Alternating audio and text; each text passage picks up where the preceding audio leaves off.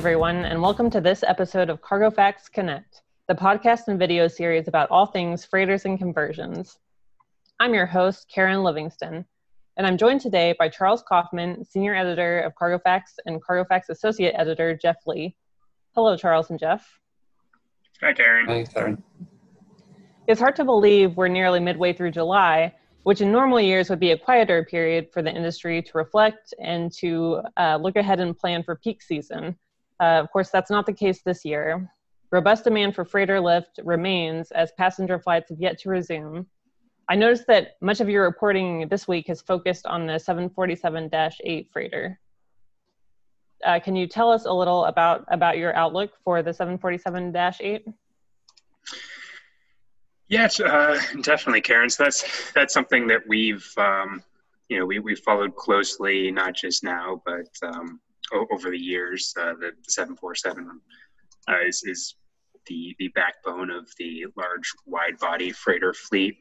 Uh, and if we look at the 747 uh, 8 freighter variant in particular, um, you know, it's there. There have been some interesting developments uh, in, in recent weeks. If we take a step back and, and you know look at uh, the period of time prior to the great financial crisis um, you know there, there were a large number of 747 400 freighters the, the predecessor to the dash 8 uh, operating in uh, combination carrier fleets globally and and and uh, with uh, scheduled all cargo carriers as well and there was there was an expectation that uh, as these fleets came up for renewal, that the the Dash 8 variant would play a role. Um, I think there was also, you know, a hope that the uh, the Dash 8i passenger variant uh, would would shoulder more of the the program's weight, as had been the, as had been the case with the uh, 747 400 passenger variant. Uh, quite a few of those were, were in service, as we know. Um, and unfortunately, those orders never never materialized. So the the program, um, you know, does not have the the momentum to uh, to sustain deliveries in, in large numbers if we if we look at the the current situation today. Um, because some of those replacement orders just have not um, materialized. Um, you know, as it stands now, there there are carriers that have expressed uh, interest in taking additional uh, 7478s, um, you know, down the road, um, but not necessarily in, in large quantities, in quantities that would be needed to sustain the, the program. So I'm, I'm talking the types of or operators such as uh, Cargolux, Silkway, um, all cargo carriers. Um, and we, we've seen some some recent interest uh, from uh, from other types of operators. Uh, Jeff, do you want to speak to that a bit?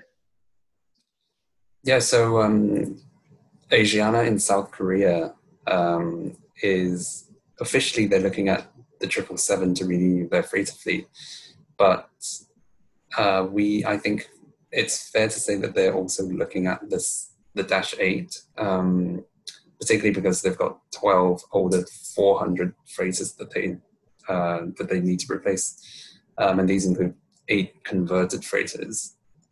Um, and you know, looking at fellow South Korean uh, operator Korean Air with uh, seven dash eights and four four hundreds, I think it's not hard to imagine that Asiana uh, would also be considering the dash eights, um, particularly because their four hundreds uh, are becoming are nearing the age where they you know do need to be replaced yeah so so we are seeing um, you know some some operators emerge um, you know with with apparent uh, interest in the program uh, unfortunately uh, boeing seems to have more or less uh, admitted in in uh, a rather formal matter that uh, manner that the the end of the line is is nearing. Uh, if we look back at the company's quarterly filings over um, the past uh, few years, you know there had been this this glimmer of hope, if you will, uh, a, a, line that, that mentioned that Boeing continued to evaluate uh, the program.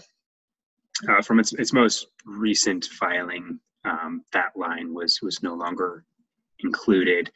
And so, as it stands today, we're looking at a backlog of, of 15, um, 15 or so aircraft ordered by UPS and the Volga-Dnepr Group. Um, you know, there, there could be a, a few spare production kits that um, that we don't know about. Um, I'm, I'm not aware of any, of course.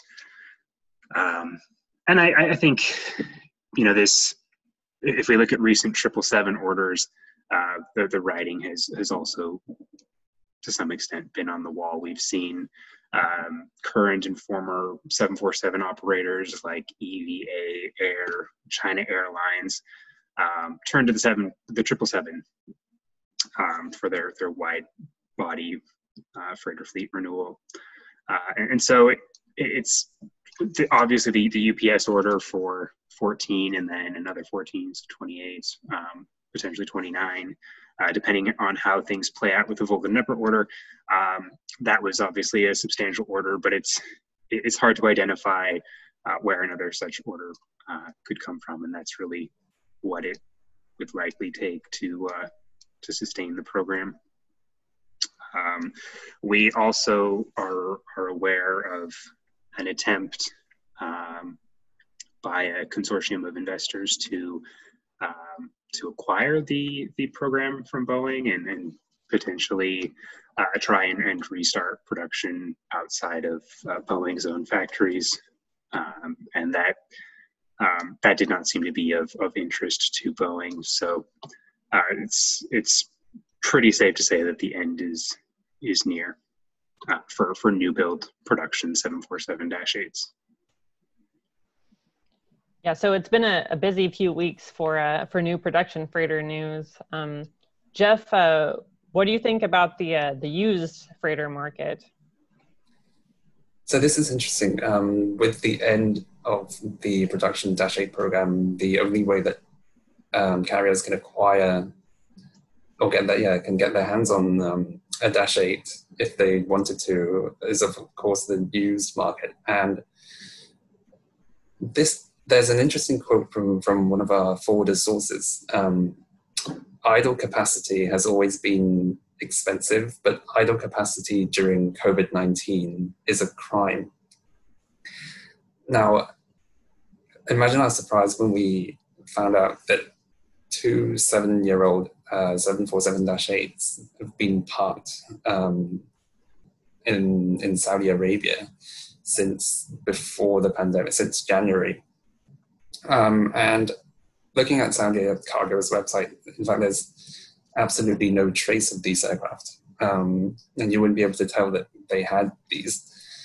Um, and we have subsequently found out that they're actually uh, looking to sell these two planes.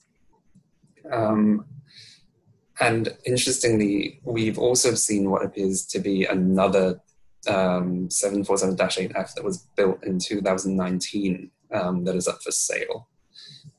And it, we can kind of narrow down um, who that might be. Um, and but it's actually not just Dash 8s um, that have been parked. Uh, for example, we know two of China Airlines' uh, 400 Fs are in Victorville, and they've been there since 2012.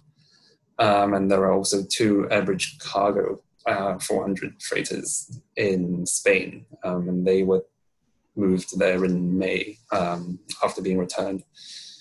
So, and you know, that's leaving aside quite a number of converted 747 400 freighters as well. Um, however, that's on the other hand, we are seeing some other operators picking the um, used used 747s up and uh, they'll be re-entering service soon. For example, um, new operator uh, Longtail in Bermuda, um, their leased 747 was in Kansas City going undergoing maintenance for a while, but it just left it there and headed to Anchorage um, earlier this week. And it also looks like Air Atlanta Icelandic um, is picking up a couple more, um, and they'll be. We think they'll be making their way over to Iceland uh, pretty soon.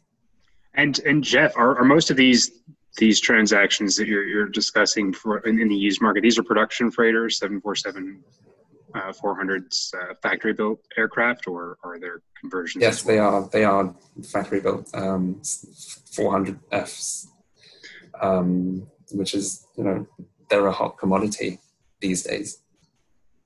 And, and what do you think about the conversions? Are those, uh, you know, we, we mentioned that production, uh, the assembly lines are, are likely to be idled in the near future. Uh, Boeing obviously um, shut down its its 747 400 BCF conversion program a few years ago. Um, IAI has has yet to do so on a formal basis. Do you think we could see a few more? Yeah, I mean, we have to wonder whether the uh, there'll be a shift to demand for conversions um, or additional conversions. Um, IAI seems optimistic that that it will um, receive some orders, but I mean, looking at the number of converted 747s that are left unused uh, right now. And I don't know, um, even though maybe some newer frames might um, generate interest. Um, so it, we'll just have to see. But I mean, if we're going into a, um, you know, a major recession, um, there's also the question, you know, will there will we need that many uh, 747 freighters? If they've been parked all this time, when we're in a recession, will there be a need for them? Right. I, I think um, you know from conversations we've had, parked parked capacity or capacity that remains parked at this point is um, is unlikely to uh, to be removed from the desert. But um, yeah, certainly some of the the retirements um, will make available spare parts and and engines for um, for 747 freighters and for 767s as well. So, uh, following up uh, the extensive uh, wide body freighter freighter filled uh, news week, uh, what's on tap for next week on Cargo Facts? Yeah, that's a good question. So I'm going to take a, trip back to uh, 2019. IATA uh, WATS data came out, or I, I have access to it, and, and, so I'm I'm entrenched in that. I always um, find that of, of interest, and so um, look forward to revisiting those numbers a bit uh, next week and in the coming weeks. And Jeff, what's coming up for you? We might be um, examining the 767 platform, um, and then there's also Boeing numbers, um, orders and deliveries should be out next week, which is interesting because Ethiopian told us that um, it's it plans to order another 777 freighter along with five other freighters, um, converted freighters. So we'll see if that appears in, in Boeing's numbers um, for June, and also with looking at a uh, possibly a new freight operator. So that's exciting. Yeah, it sounds like there's a lot to follow, uh, not just for the 747 platform, but for other wide body freighters as well. Thank you, everyone, for joining us today. For the latest updates or to check out the passenger freighter database, visit www.cargofacts.com. Thank you, Karen. Thanks, Jeff. See you, see you in a couple weeks.